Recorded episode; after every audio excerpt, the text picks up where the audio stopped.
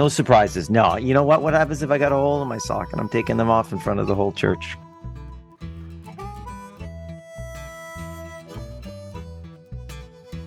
Welcome to the Pints and Pews podcast. I'm your co-host Dennis, and I'm your other co-host Robert. And we're just a couple of guys talking the Catholic faith over a pint of our favorite beers. So why don't you pour yourself a pint, pull up a chair, and listen in for the next little while. As we take the faith seriously, but not necessarily ourselves. And as always, if you want to take part in the conversation or have an idea for the podcast, leave us a comment or swing by our Facebook page and drop us a message. Dennis, buddy, how you doing today? Good, Robert. Good. Beautiful day out there. Thanks I was just looking at God. that. Whatever happened to a pint or two of our favorite beer? Because if, if I think of the alcohol content in the beer I'm having today, it's really like having two pints. So should probably you, keep that in next time, maybe. Yeah. And well, maybe I thought to take it out because generally we only ever have just the one pint. I know. We're recording these. We should get we should up that as we're getting older. We should probably up that, especially on weekends. You know, yeah, as but, we're recording today on a Saturday. You know, weekdays one, but we can allow ourselves two. And we're not having a dunkel because it's not a dunkel kind of day. It's a beautiful day out there. The sun is shining. It's finally getting into the double digits Celsius. That is. Do you think we'll actually sound better if we have two pints? I think we'll sound a lot more fluid. Fluid is one way to put it. Fluid is no pun intended. Exactly. Well, you do all the editing, so whatever happens, happens, and then you just fix it along the way. You know how long it takes me to fix your end of these podcasts, there, pal? You know how much I pay you to do that? Nothing. Nothing. Simple. It's a labor of love, Robert. Think about it as a labor of love. It's it's all for the kingdom, my friend. When are all, we going to get a beer sponsor so we can at least not have to purchase our own beverages? I mean, there's that part of it, but you know what? I kind of like going freelance because yes. then we are not tied to one particular beer episode in and episode out. Uh, one hundred percent. And, and kind of along that lines, every year the squires at our parish. So you know the Knights of Columbus, and right. then there's the boys group, the squires. They do a bottle drive. Mm-hmm. So I save all of my tins for the squires, and I take them over in one or two giant clear plastic bags for them to take over to return for the refund. And after I did that last summer for them, uh, the gentleman who runs the squires pulled me aside one day after mass and he said you know thank you very he said thank you very much for your donation. He said i didn't realize there were that many different kind of beers out there. He said it was so eclectic in that bag wow. of empties. I thought he, you were going to say thank you for your donation. I was able to put a down payment on a cottage thanks to I was pretty close to that. Pretty close to that. No, I know you. Well, think about it though. We do have quite an eclectic, you know, balance of beers going every week and on the show. So over the course of a year, for sure.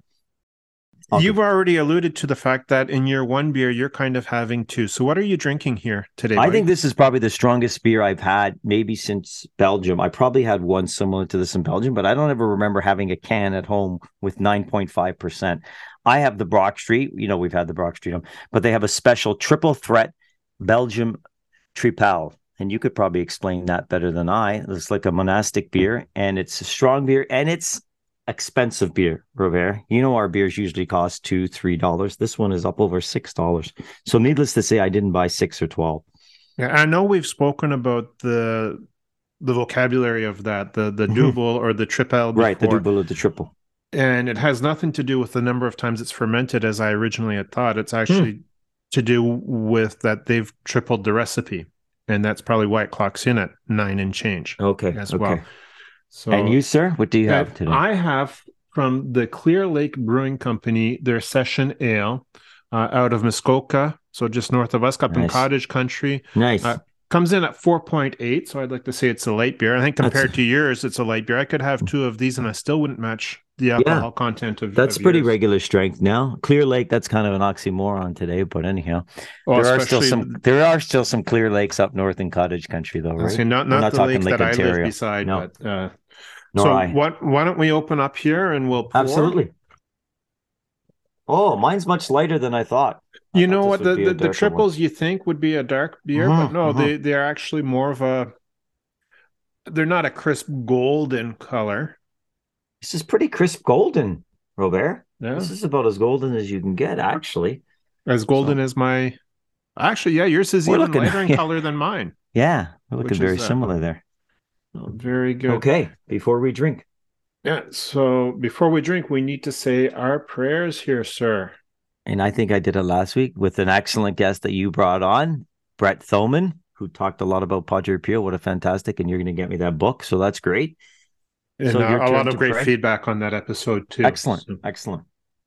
in the name of the Father and of the Father, Son and and of of the Son, Holy and Spirit. Amen. Amen. Bless, O Lord, this creature beer, which thou hast deigned to produce from the fat of grain, that it may be a salutary remedy to the human race, and grant through the invocation of thy holy name, that whoever shall drink it may gain health in body and peace in soul. Through Christ our Lord. Amen. Amen.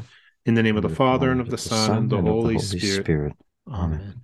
Cheers, buddy. Cheers, Robert. No, that is a nice, crisp, clean ale. Very nice. Mm, that's really nice too. Wow. I'm going to enjoy that today. Are Yeah, you gonna that's still, are, really are you going to still be awake by the time we're done? Well, this here? is it. That's really smooth, Robert. So you wouldn't want to sit down and have three of those because it would be like having a six pack. So one has to be careful. That'll be the only one today. I think I have to. I have to make dinner right after this. So walk the dog and make dinner, not at the same time. not at the same time.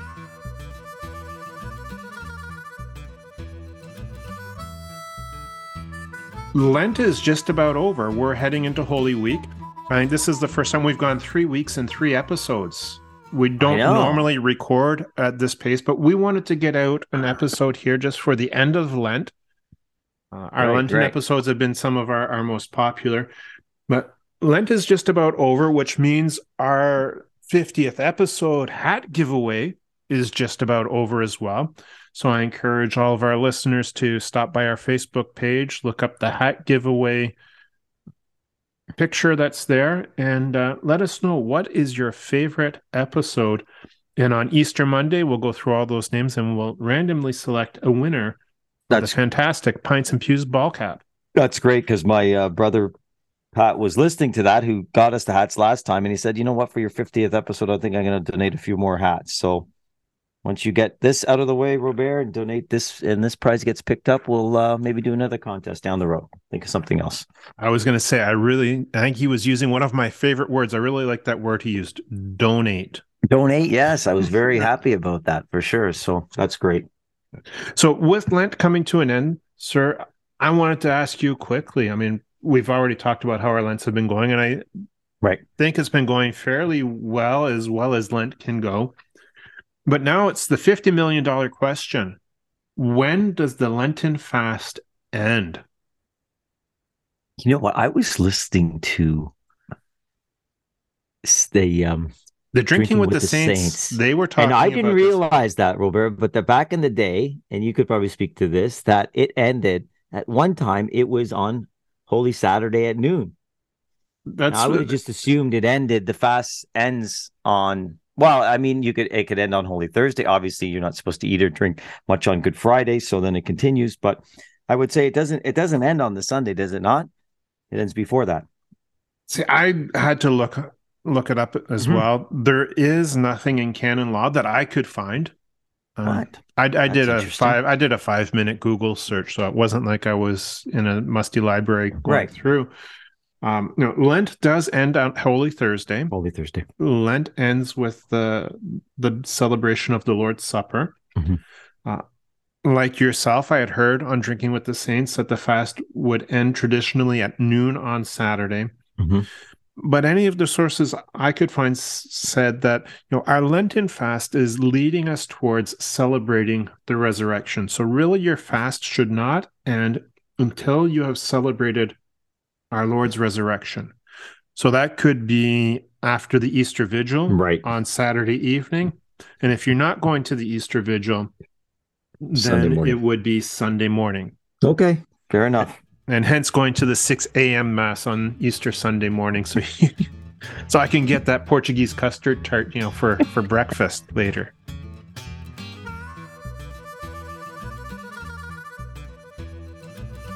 Which is a great segue into the Triduum. And the first question of the day is, Robert, how do you spell, without looking at your notes, how do you spell Triduum? Everybody See- mixes this up. Can you use that in a sentence, please? Isn't that the spelling bee That's rules? the script spelling bee. the etymology of that word, please. it's a Latin origin. Uh, yeah. Oh, see, I thought it was of Germanic origin. Oh, I would. No, no, it's it's Latin. Yeah, hundred percent Latin. So T R I D U U M. Excellent. Good. A lot of people put an I in there for some reason, but you're absolutely right. And that's what we're going to talk about briefly, are we not? The Triduum, which I don't think I've been to a Triduum. You know, I don't even know if I've been to, because Triduum is the Holy, correct me if I'm wrong, the Holy Thursday Mass, celebration of the Eucharist, the Good Friday Passion, and the Easter Vigil, not Easter Sunday Mass, correct? Correct. So correct. I've been to all of those on separate occasions, but I don't think I've been to the Triduum in one go. I don't think I have. It's been a number of years since I Mm-hmm. have. Mm-hmm. And the the main reason being is usually we travel over the Easter weekend. Right. And traditionally with my wife's family, we would go to Easter Sunday Mass. Sunday, yeah. And I really enjoy the Easter Sunday Mass. And I remember, I don't know if they still do it in the parish bulletin, but they uh when we were, you know, when the kids were younger, I'm sure you can remember this, they put a little note in the bulletin uh, for the Easter Vigil, please with young children, if you would not bring the children to the Easter Vigil Mass. I don't think I would ever read it. And if I was writing the, the bulletin, and, and most pastors are pretty good this, they wouldn't say, Yeah. don't bring the children. Right. It's more along the lines of the Easter Vigil Mass will run from two to two and a half hours. Please take this into consideration if you have young children. Mm-hmm. Young children, right. Yeah. Right. I guess Uh, I read it. Don't bring the children. I mean, uh, Good Friday Passion is can go an hour and a half in most cases. Yeah, it depends on the size of the parish. It Yeah. depends on the pastor. And we'll get into a, a little bit of that here now as we do kind of a, a Triduum refresher. Mhm. When I first came to you with the idea to do this episode, you know, I had the idea, let's call it Triduum for Dummies. But I'm thinking, number one, I don't want to uh, you know, alienate all of our listeners, Right. number one, by calling them dummies. Uh, and number two, when you think about it, anyone that's listening to this podcast already I think, has a fairly good grasp of the Catholic faith. So they aren't dummies. However, with the Triduum, and this includes myself, it only comes once a year. Mhm. And like anything that comes once a year, I forget half the stuff, or, you know, it's not at the forefront of my mind as I'm walking into the church as to what to expect. And then once we get going, it's okay. But it would be nice just to have Mhm. that refresher, uh, a reminder of of what to expect as we walk into the Triduum, Holy Thursday, Good Friday, and the Holy Saturday Vigil. Vigil. Yeah. And you just said that you really enjoy the Easter Sunday Mass, and yes, Easter Sunday Mass is beautiful. I have to say, my my preferred liturgy of the whole liturgical calendar is the Holy Saturday Vigil. But again, Hmm. it's just been so very long since we've been to one, just because of family tradition, or when we were staying close to home at Easter. Michael was younger, so again, to have him come for the the two two and a half hour Yeah. service was going to be a little bit much.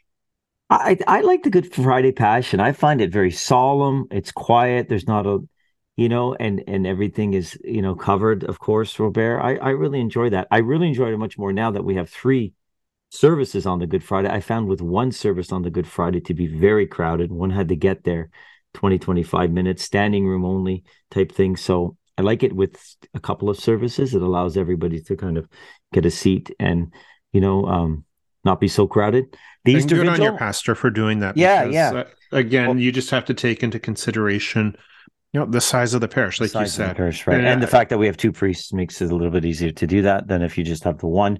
But the Easter Vigil, I would imagine, is this crowd is is this packed? Is it standing room only? Because when we go on Easter Sunday, there's you know it's crowded, but it's not like a you know a midnight Yeah. mass or anything like that. Again, I think it depends on the parish. It depends on, I don't want to say how the pastor sells the Easter Vigil, Mhm. but it depends on the the character or the personality of the parish in a lot of ways. I don't think the Easter Vigil is ever standing room only. Mhm. Because there's still a lot of people from the Sunday Mass that, yes, come to the Easter Right. Vigil. There's a lot of people that usually go to the Saturday evening Mass that would prefer to go to Mass on Sunday morning. Mhm. Uh, what you do have at the Easter Vigil are the regular Catholics. Mhm. Right. Anyone who's an Easter Christmas Catholic are going to be going to a Sunday morning mass. And that's why I, I, my experience of going to Easter morning mass is you got to be there three hours early. And even then, you're in the church hall watching it on See, closed circuit television. You know. I don't find that as much anymore. With I, I found that in Christmas Day masses, Robert, but I don't find that as much. We have an extra mass on the Easter Sunday, and I don't find that as much. You know, we say the old C and E Catholics, Christmas and Easter, but I didn't find that as much in the last maybe five to ten years. I think you could go ten to fifteen minutes before and still get seats at our church. But the Easter Vigil, yeah, I mean, you're not going to get a lot of people there. You're going to get RCI candidates and their families, so that might increase the Mhm. numbers a little bit. Correct? Correct. but I don't think it's yeah. I don't think people are coming if they're only going Christmas and Easter. They're not going for a two and a half hour mass on the Christmas on the the Easter Vigil for sure. yeah. And I think in some ways their perspectives are a little bit skewed with coming Right. out of the last few years of the COVID. Yes, And anyone who was a Christmas Easter Catholic, uh, in many ways, aren't even coming back to that Mm. anymore. good point. But, I I do like getting back to the Holy Thursday. I mean. The stuff that you've given in the, just the show notes here, the notes. I mean, it does. I can't remember the last time. Always Good Friday and Easter Sunday, but the washing of the feet, and, and I like the way that you mentioned too, or mentioned the process out of the church in silence, uh, removing the Eucharist from the church proper. Correct. Correct. And so there's a few things that are slightly different with Mass on Holy Thursday. You get basically 99% of the Mass that you would see Mhm. regularly, you know, every Sunday. Um, it is the Feast of the Lord's Supper. One thing I've seen done in the past with the Eucharist on Holy Thursday to make it seem more authentic, and this goes back maybe more to my childhood in the late 70s, early 80s, and you know, everyone was trying to figure out the whole spirit of Vatican II kind Mhm, of thing. And I remember our pastor at the time to make the Feast of the Lord's Supper more authentic, he used pita bread for the Eucharist instead of the usual communion wafers. If it's unleavened wheat bread, my understanding is it would be illicit. Inter- Um, interesting. But again, I don't know canonically exactly how illicit it would be. Uh, that's really for the the canon lawyers to to go through and split hairs on. Uh, Mhm, not that you have many to split there. My-.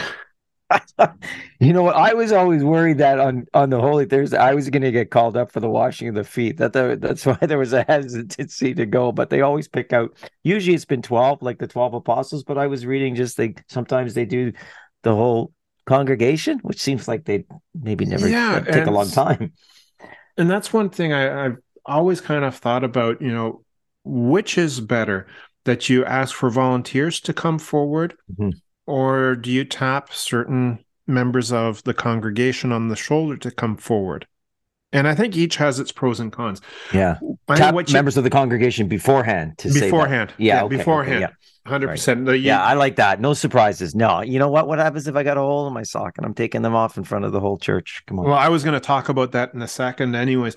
But I was just going to say that, you know, if you just leave it to mass time and you say, okay, anyone who wants to have their feet washed, come forward. Mhm. I think you're going to hear crickets a lot of the times, or people are going to be very Right. hesitant to come right, forward. right, right. In many ways, out of a false, a, a false sense of humility.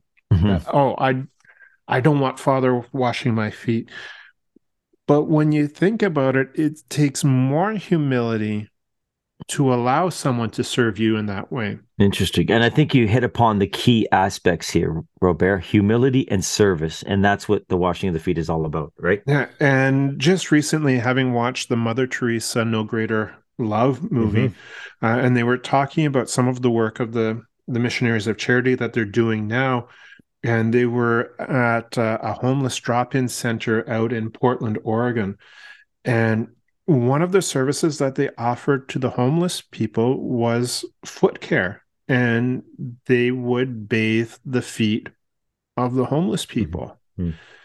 right and you just think like what great service That's is beautiful. that? And So that's great. so important, especially if we look at, you know, in, in countries and cities like ours and, and the homeless and frostbite and shoes and dampness. And I mean, 100% their feet need care for sure. For sure, for sure. Now, if you if you are one of the ones that was tapped on the shoulder to uh, represent the twelve apostles and have your mm-hmm. feet washed at the holy Holy Thursday Mass, and you know, just a couple things to think about, like you said, and you know, making sure you don't have holes in your socks. Mm-hmm. One hundred percent.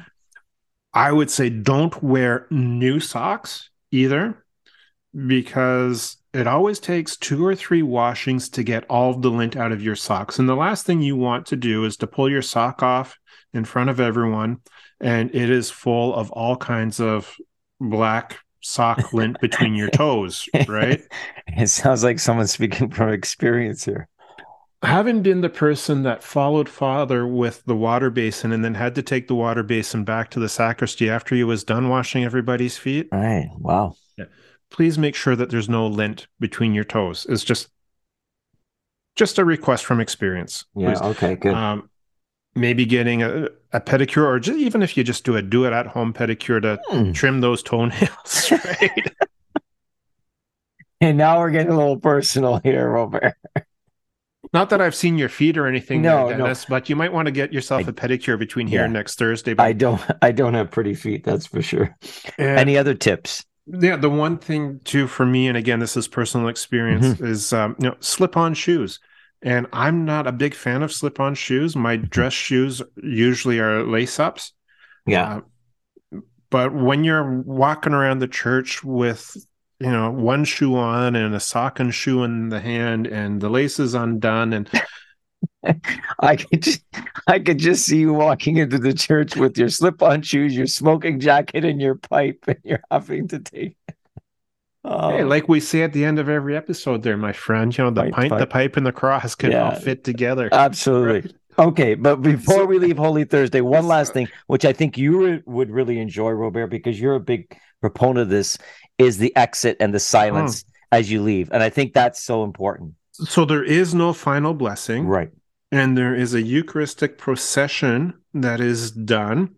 Right. No music here at the end, obviously. No, there's chant, but no right. music. No hymn. Yep. There's and... chant, but no music because the tabernacle is left empty. Right. So right. all of the Eucharist is taken to an altar of repose, whether it's there's a side chapel in the parish or mm-hmm. a lot of times it would be in the parish hall. I okay. would imagine I've had that experience as well. And so that's processed out with incense. Uh, and then people are invited to a time of silent adoration. Mm-hmm. You know, uh, usually the chapel or the hall will be darkened and will be candle lit. It's very, very beautiful. Beautiful, yeah. Uh, and just the the silent prayer. Many parishes will allow for that adoration to go on for a couple hours. Usually to about midnight, yeah, right. I, the standard I think is midnight. I've seen as early as 10 a.m. and I've mm-hmm. seen all night, like almost wow. a, not necessarily a 24 hour, but let's say a, a 12 hour adoration. Right. And the chant that is sung from the sanctuary to the altar of repose is the Tantum Ergo. Right which you just heard a few days ago, and we're going to talk about that mm-hmm. in the, the shout outs as mm-hmm. well. You know, tantum ergo sacramentum. And that's, that's as far nice. as we're going because I'm, yeah, very nice for I even hit those notes off, but right, no, uh, nice. absolutely beautiful. So there's no final blessing because Triduum it's three in one. So right. the mass, the mass theoretically starts Holy Thursday and it doesn't end until the final blessing on on Holy Saturday on Easter Vigil, right?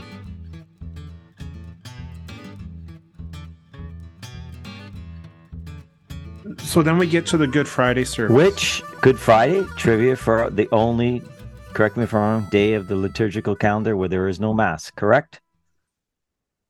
Correct. You caught right. me mid sip there, but uh, mid sip, yeah. yes. Correct. Eucharist, there's, there's, there's Eucharist no reception, but there's no mass. Correct. Right. It's uh, called the Good Friday service. As you just said, we do receive the Eucharist, and that's the Eucharist that would have been confected the night before. Right. It's brought in uh, at the time when it's time to receive Eucharist. So when we arrive at the church on Good Friday, not only is it silent, but it's barren. Mm-hmm. Mm-hmm. Right. So the altar has been stripped. There's no right. altar cloths. There's no nothing. missal. There's nothing on the altar. The sanctuary lamp is extinguished. There's no mm-hmm. candles anywhere. Right.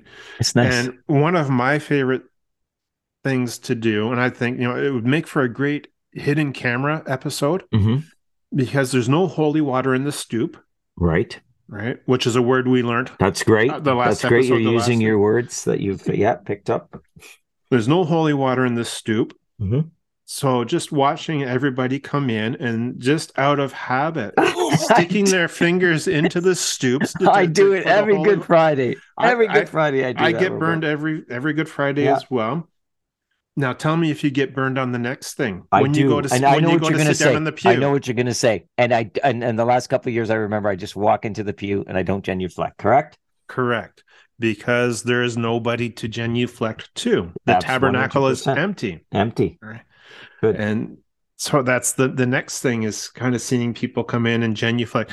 Now they're they aren't as surprised as that as the empty stoup as they're the empty holy water basin, um, because there's hmm. nothing tactile. It's not up close. You don't right, realize right. that unless there's people saying, you know, "Don't genuflect, don't genuflect." Mm-hmm. Um, so you know that's just kind of my other thing that I get.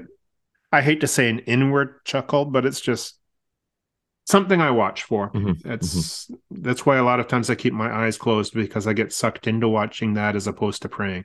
And I just I do like the veneration of the cross in the middle of the sometimes I know some churches we've done it in the past. is at the end when processing out, and I don't. It just becomes one mad dash up to get to the veneration of the cross, and there's it just kind of gets all chaotic, if you will. It doesn't. It's well, not very processional. We're not all trying to race for the exits there, my friend, to get know, be the first one out of the parking lot stuck and and and and unfortunately uh, you know it's funny because we process up for communion one pew after the other but for some reason if the veneration of the cross is at the end people just forget and just you know race up from the back and the front and anyhow so hopefully we'll go back to the middle. But i do love the general inter- intercessions on good friday because we pray for a lot of uh, people and um, you know politicians we pray for we pray for different faith communities. I i, I enjoy that robert and it's always part of it's chanted as well correct? And again the chant is just so beautiful mm-hmm, mm-hmm. right? I absolutely love any time that there's chant into the liturgy. Uh, we always have a bit of a chuckle as a family because a few years ago it was ju- probably the the year before all the shutdowns. And again we were at the good friday service at my mother-in-law's parish and at the time she had a Filipino pastor, mm-hmm. and so just with his his accent just right. made it even more fun. But through the general inter- intercessions on Good Friday, it's like Catholic calisthenics because you're standing, kneeling, sitting, standing, kneeling, sitting, and for each one he would say, "Please stand, please kneel, please stand, please kneel, please sit." Uh, so it was just amusing. Now I get it on Good Friday that needs to be done mm-hmm. because giving the directions to stand, sit, or kneel are one of my little pet yeah. peeves that I don't like to hear. But I absolutely get it. Right. Good Friday. Because you've got no, yeah. well, Good Friday again, because during those intercessions, even for those of us that go to mass regularly, we don't do the intercessions like that regularly. Yeah, there so, are like ten, right? Right. So having that little bit of help, maybe for the first two or three. After that, you can maybe yeah, let it go because people are going to get into the rhythm. They're going to have it. Yep. Yeah. Right? And again, uh, I like it as you leave, silence, process out. You just leave. There's, you know, no genuflecting. Just walk out of the pew and yeah. back to the car. And then. And having that silence, especially as you leave, I find so spiritually profound. Mm-hmm, mm-hmm. Like that, really, nice. like this is it, I find it a, a, deep reminder of the sacrifice that our Lord made for us on the cross. Right. Yeah. There's just that empty feeling. There's no joyful go out and proclaim right. song. Um, there's no little bit of banter from mm-hmm. announcements. Right. You're not shaking hands with Father on the way out. No, the kids nothing. aren't getting their lollipops. Mm-hmm. Right? But there's an anticipation in the air that there's something better to come as you leave. You know, you're kind of leaving in silence and a bit down, but you know, you know, in a day or two that there's you're going to come back for joy. Exactly, and that's what happens on Holy Saturday at the mm-hmm. vigil. I find it's one of the the most joyous, joy filled liturgies of the year. And it's got that word that I just not familiar exultet. I'm just not familiar with that, Robert. I don't I don't remember. Maybe I've heard it in a different Easter proclamation. Is that is that what it yeah, is? yeah, so it, again, it's a chant that's done at the beginning, mm-hmm. and it is a chant that kind of runs through all of salvation history. Mm-hmm. So it starts and it and it starts with the happy fault of Adam, mm-hmm. because as much as Adam and Eve's sin brought death into the world, if they had not sinned, if there had not been original sin, mm-hmm. Christ wouldn't have had to come. Right. So it's one of those things like, yes, we recognize that it's a fault. Yes, we recognize the evil that came into the world because of mm-hmm. that. But because of that evil, God was able to bring a greater good right in his son 100% and so it's a chant right from genesis all the way through uh, covenant history mm-hmm. noah various covenants yeah abraham Moses and David, mm-hmm. you know, r- right through to Christ, and and it's done in a darkened church. Yes, so just the, candles, the, right? Just candles. So the mm-hmm. the vigil starts with the holy fire, so the burning of the palms mm-hmm. from last year, and the blessing of the fire, lighting of the Easter candle, putting the the nails putting in, into the Easter candle, mm. right? And I love that that chant. So the the church is pitch dark mm-hmm. and there's just the Easter candle. And mm-hmm. it's usually the deacon that will chant, you know, light of Christ. And then everyone chants back, thanks be to God. Right. And, and it's just, I'm getting goosebumps talking about it now. It's just, and I'm so enjoying moving. your voice. Nice. And then everybody, you know, is lighting their tapers from, mm-hmm. from the Easter candle. Right. I'm surprised that we haven't had to cancel that in in 2023. That that's a fire risk, and I'm sorry you can't do that anymore. Is that coming next? That that's coming. Sorry, you have the, the flame three feet from the person in front of you. Fire regulations are going to prohibit that. Hey, we're just so blessed that we're back in the church and we don't have to be six feet apart mm. from one another. Yeah, and I, I think I shook hands at the sign of peace there a couple of weeks ago. Someone extended their hand, which is good. Hopefully, we're back to that because I missed that. Here's hoping. Here's hoping. Yeah. But now, I know there's confirmation candidates and baptismal candidates and all the RCIA. So, and then there's a big party after. Isn't there usually some sort of reception afterwards, Robert? I think that again depends on the parish, right? If they're going to have that reception, but again, coming back to what we were talking about earlier, that's the end of your Lenten fast because you're celebrating mm. the resurrection. And the other beautiful symbolism that goes on is that the whole beginning of the Mass, the liturgy of the Word, is all done in dark. So I've mm. read at the Easter Vigil, and I've had to read with a flashlight oh, nice. up there so that I could see yeah. the the lectionary, right? Yeah. Uh, because it's dark. It's dark. That's nice. And it stays dark until we get to the Gloria. So you get through all the yeah. Old Testament readings and right, right, right and then you get to the story of the resurrection. Then the all resurrection of a sudden, and the they, lights they come throw on. the lights on, and you sing the Gloria, and the bells cool. come out. Yeah, and it's it's absolutely amazing. Back to normal. Now, in the the Holy Saturday Vigil, and this is why it can run so long. There are nine readings and seven psalms. I saw that, and it said as well that sometimes they're not all read, or they all read, or so. When you go through it, it shows like every second one is optional. Oh, okay, okay. And I had a pastor one year when I asked, so which of the readings are we doing? Which of the readings are we not doing? Mm-hmm. And the pastor's reply was, I once had a bishop who said, if the church has put the readings there, they've put them there for a reason. You have to read all of them. Good old father. There's God no options. Him. Yes. No options. if you're coming to the Easter Vigil, you're getting all nine readings. God bless him. So but in a lot of ways he's right. Like they're there mm-hmm. for a reason. They are. They are. Right. Right? So they're just really if it's there it should be read. The same through the rest of the year. And i really love my pastor for this right now in that if there's the choice between a longer version or a shorter version mm-hmm. He's always going with the longer version. Mm-hmm, mm-hmm. Always going. And- yeah, you know what? That's always you know you're you're always in the pew and you're thinking, okay, let's just. But no, there's a lot in those longer versions that are missed out when you you omit the asterisks, as they say, right? Exactly. Yeah. Exactly. So then, yeah, after the liturgy of the Word and before the liturgy of the Eucharist, you get into all of the the RCIA and bringing Yep. these people into All the this- church, which is absolutely beautiful. Beautiful. Good for them, eh? The creed at Easter is always done as a question and answer. Right. So f- for Of those course. of you who didn't study for the test for Easter and they start asking the questions in the creed, the answer is yes. Yes. All of them. Answer is Or yes. is it or is it I do? Is it yes or Or Yeah, I do. I One or the yeah. other. It kind of means the same. I like that. I like that. It kind of rather than just reading it on normal Sundays, you actually have to kind of splits it up and I do. Yeah. Yeah, as long as you don't hesitate on that first one. Do you reject Satan and all of his works? Uh, uh, uh, uh, mm, It's like we're the answer is on, yes. on the yes. Yes. Can I get back to you? um, and then we have Easter Sunday. My And- mass, 50 minutes, probably just as short as the regular ones, but uh, that Easter vid- you're making that Easter video sound very attractive, Robert. Yeah, I, I, like I said, the symbolism that's in it, Mhm. uh, the absolutely most beautiful symbolic Easter vigil that I've ever been to Hmm. was actually the Mass at dawn on Easter morning when I was Oh, living in yes, I Germany. Yes. So we went to the the Easter vigil started at five in the morning, Easter Wow. morning actually. Mhm.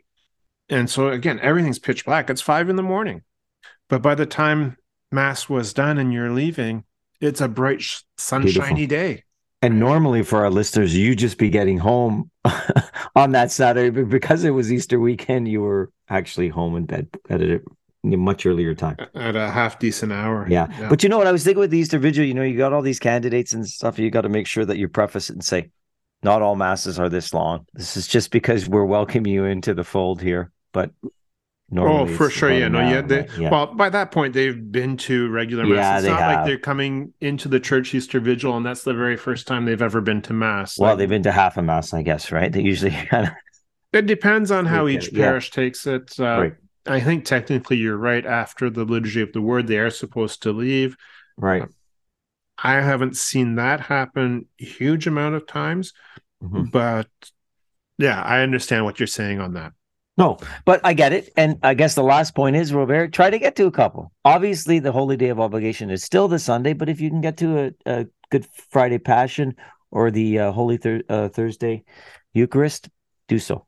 I think if you start Holy Thursday, you should be going to the other two just because Mhm. you've started and you're not going to walk out halfway. Right. But when you But- say the other two, do you mean the Easter Vigil or Easter Vigil or Sunday Easter Mass? When I say, you know, if you're going to the Triduum, Mhm. you go to the whole Triduum, Holy Thursday, Good Friday, and the Easter Vigil. Mhm. But again, I know sometimes timing and family obligations Right, uh, right. aren't going to work into all of that. But no, it's all good.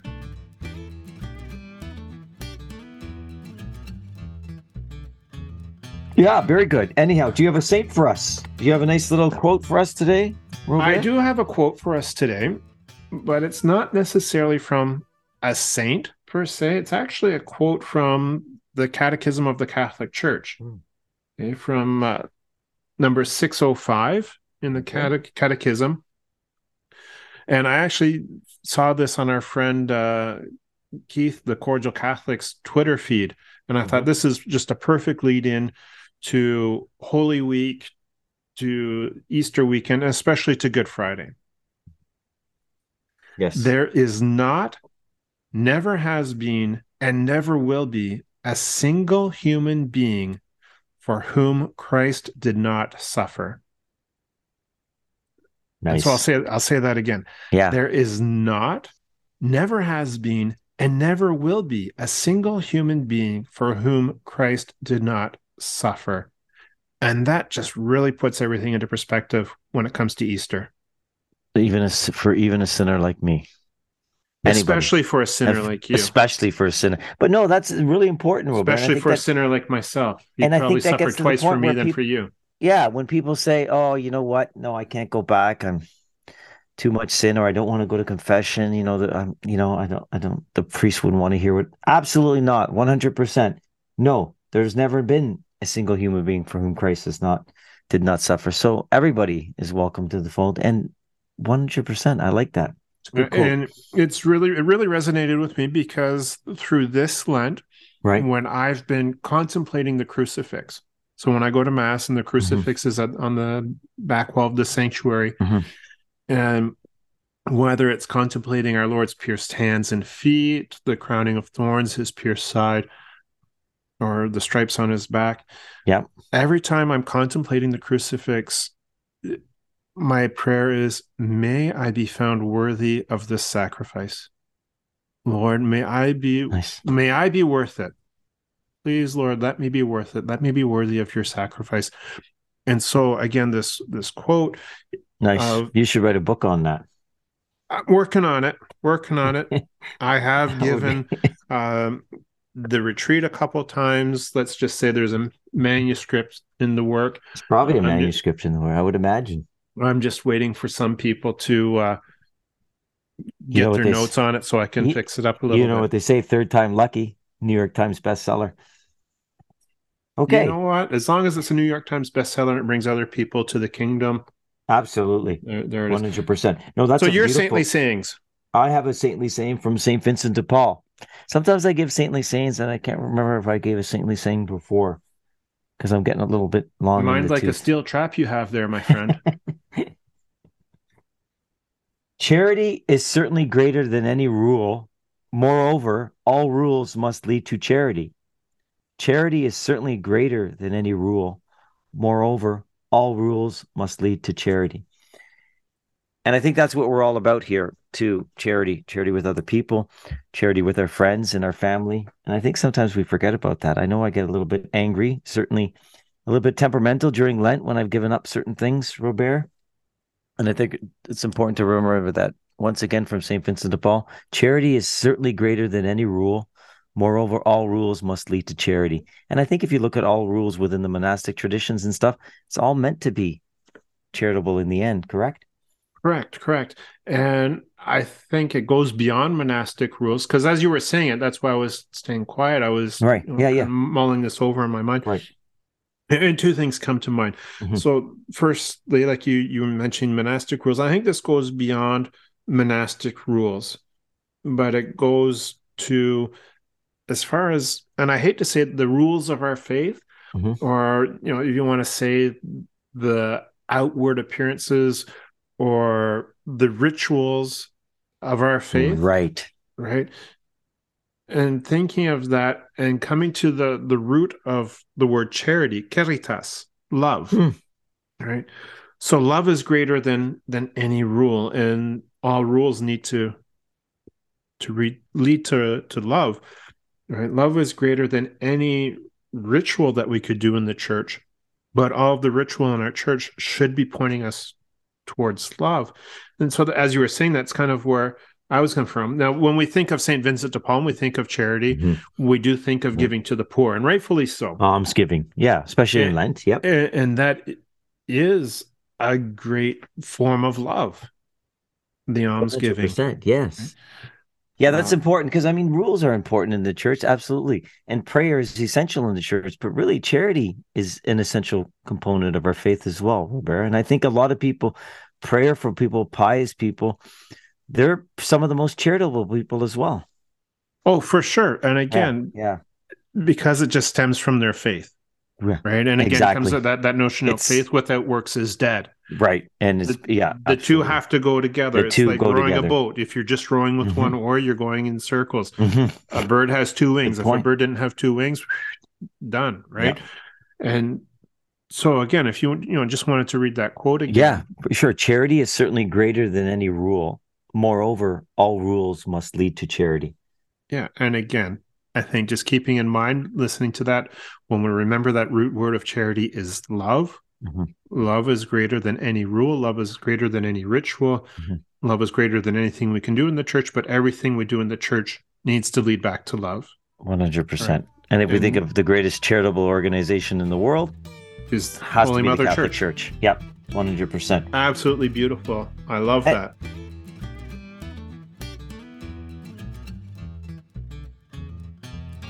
Anyhow, we get to the point of the episode. Will I stump Robert? What in the church is that? Don't you have a drum roll or some? I thought you were going to. I tried that last time and it didn't come through. Let me just try on the microphone here. We'll see yeah. if we can get it. A drum roll.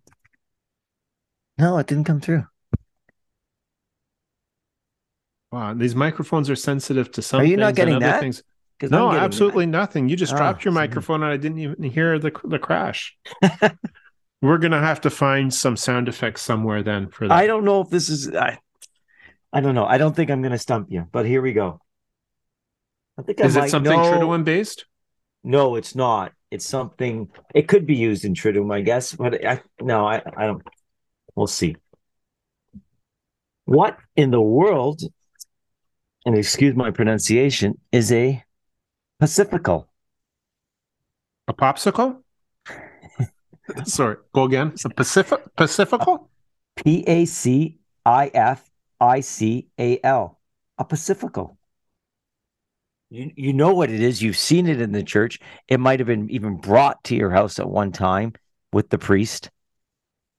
Pacifical. Pacifical. Like the Pacific Ocean with an AL. I, I Can you use it in a sentence? I know you said it came, it may possibly came to the house. What is this? The script spelling bee again? Yes, sir. Um, Father brought his Pacifical during COVID as he blessed the houses from outside. I'm going with that. I don't know. Okay. That, you know what? That helps immensely. Excellent. Okay. But I'm okay. just trying to figure out. It, my guess at yes, this yep. point is it's something that you use to hold holy water. Right? Mm, no. No. In fact, you you were talking about blessing the house. Yes. Okay, so here we go. Is, is it is, is is it the Book of Rites then that he uses? I think this is only the second time maybe I've stumped you, or the first. Pacifical is a cross on a low stand that, in certain occasions, example, a blessing at a house, is carried by the priest or bishop in his hand and blesses the believers. I've had three houses blessed, and each time there was no Pacifical. Did you get this out of the Anglican rite, Dennis, or what? Yeah, no, no. Yeah, I'm just floored. I, I, yeah. I can see it now, and I know what you. And yeah, that would be what's sitting, say, on the altar at church. Right, should be facing the priest for him to remember that the sacrifice yeah. of the cross is what's happening during the Eucharistic prayer we're going to get all my listeners, all our listeners writing in and stuff. Once again, let's read it again. Is a cross on a low stand that, in certain occasions, example, blessing at a house, is carried by the priest or bishop in his hand and blesses the believers. I was going to say outside of the altar at church, the only time I would have seen a Pacifical, especially in a private home have you seen would it? be would be in a movie like The Exorcist where they're using it to perform an exorcism. Yes. Right? Yes. Absolutely. Oh, it makes me want to watch that movie again. But so when you were talking about blessing the house, when we've had the house mm-hmm. blessed on three occasions. I know, I remember that. There was like the little squirt bottle of holy water. That's what I remember when uh, Father blessed our house over 20 years ago. He came up with, yeah, this and I forgot yeah. it was one of the words that you got right. The the asper, Asper, aspergillum. Aspergium or yeah. Aspergillum aspergillum we're still, aspergillum. Stumped. Yeah. Good. I finally stumped Robert. Yes, I'm going to celebrate with another beer, but I can't because I just had a beer that's 10%. So yeah, I, I that's two episodes here. in a row that you've gotten me there, sir. No, I think you got that last one, or I did two last no, time. You, you did two, two last time. Right. One I missed. Yep. And the other one that I, the other one I got. So yes. So good. Hopefully, I can. I'm I'm running out because you know most of them. So I don't know if I can do this another week in a row. We'll we'll see in late April or early May if I can do that. My well, listen, ego's got... ta- my ego's taking a beating on these. No, Robert, your your knowledge of the faith is huge. So don't worry about that. I finally got one. Finally, yeah. I guess because it's it Pacifical. It's not really doesn't seem that religious of a term anyhow, does it? Kind of, but no, and, and I'm just going to throw in there as I've used one of the terms that you've used with a priest, and mm-hmm. I'm not going to say in what, what context. So yeah, yeah. and but I've used, and the priest kind of looked at me like I had two heads. So okay. there uh, we go. We're stumping the priests, the holy fathers.